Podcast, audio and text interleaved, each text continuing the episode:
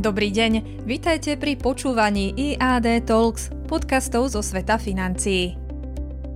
Centrálne banky opäť pritvrdili. Uplynulý týždeň nebol pre väčšinu akciových investorov veľmi priaznivý. Akciové trhy po celom svete si pripísali ďalšie straty. Ani jeden z hlavných amerických indexov nezatvoril týždeň v zelenom. Dow Jones stratil mínus 1,66%, S&P 500 mínus 2,8% a technologický Nasdaq až mínus 2,72%. Európske indexy na tom boli dokonca ešte horšie. Paneurópsky index Eurostox 50 stratil mínus 3,52%, nemecký DAX mínus 3,32% a britský FTSE 100 mínus 1,93%. Čínske indexy na tom boli lepšie len minimálne, keď Hang Seng stratil mínus 2,26% a CSI 300 mínus 1,1%. Čínske akcie si ešte hľadajú svoj smer po opustení politiky nulovej tolerancie covidu v dôsledku protestov a slabnúcej ekonomiky. Hlavným dôvodom negatívneho sentimentu na akciovom trhu boli zasadnutia centrálnych bank na oboch stranách Atlantiku. Americký FED v snahe dostať infláciu pod kontrolu opäť zdvihol sadzbu nahor. Podľa očakávaní to bol posun o 50 bázických bodov, o 25 menej ako na posledných zasadnutiach. Tento samotný krok by s trhmi nič nespravil, keďže šlo o očakávaný krok.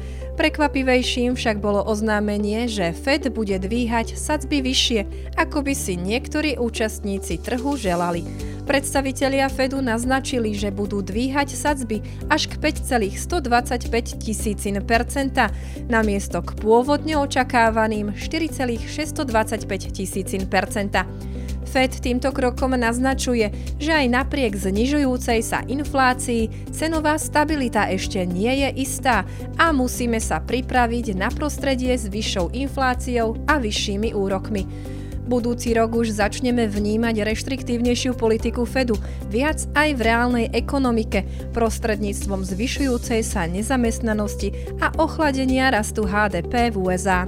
Rovnako ako Fed sa zachovali aj hlavné centrálne banky v Európe, Bank of England aj Európska centrálna banka zdvihli sadzby unizóno o 0,5%. Prezidentka Európskej centrálnej banky Christine Lagardeová navyše varovala finančné trhy, že nemajú očakávať skore zastavenie rastu úrokových mier.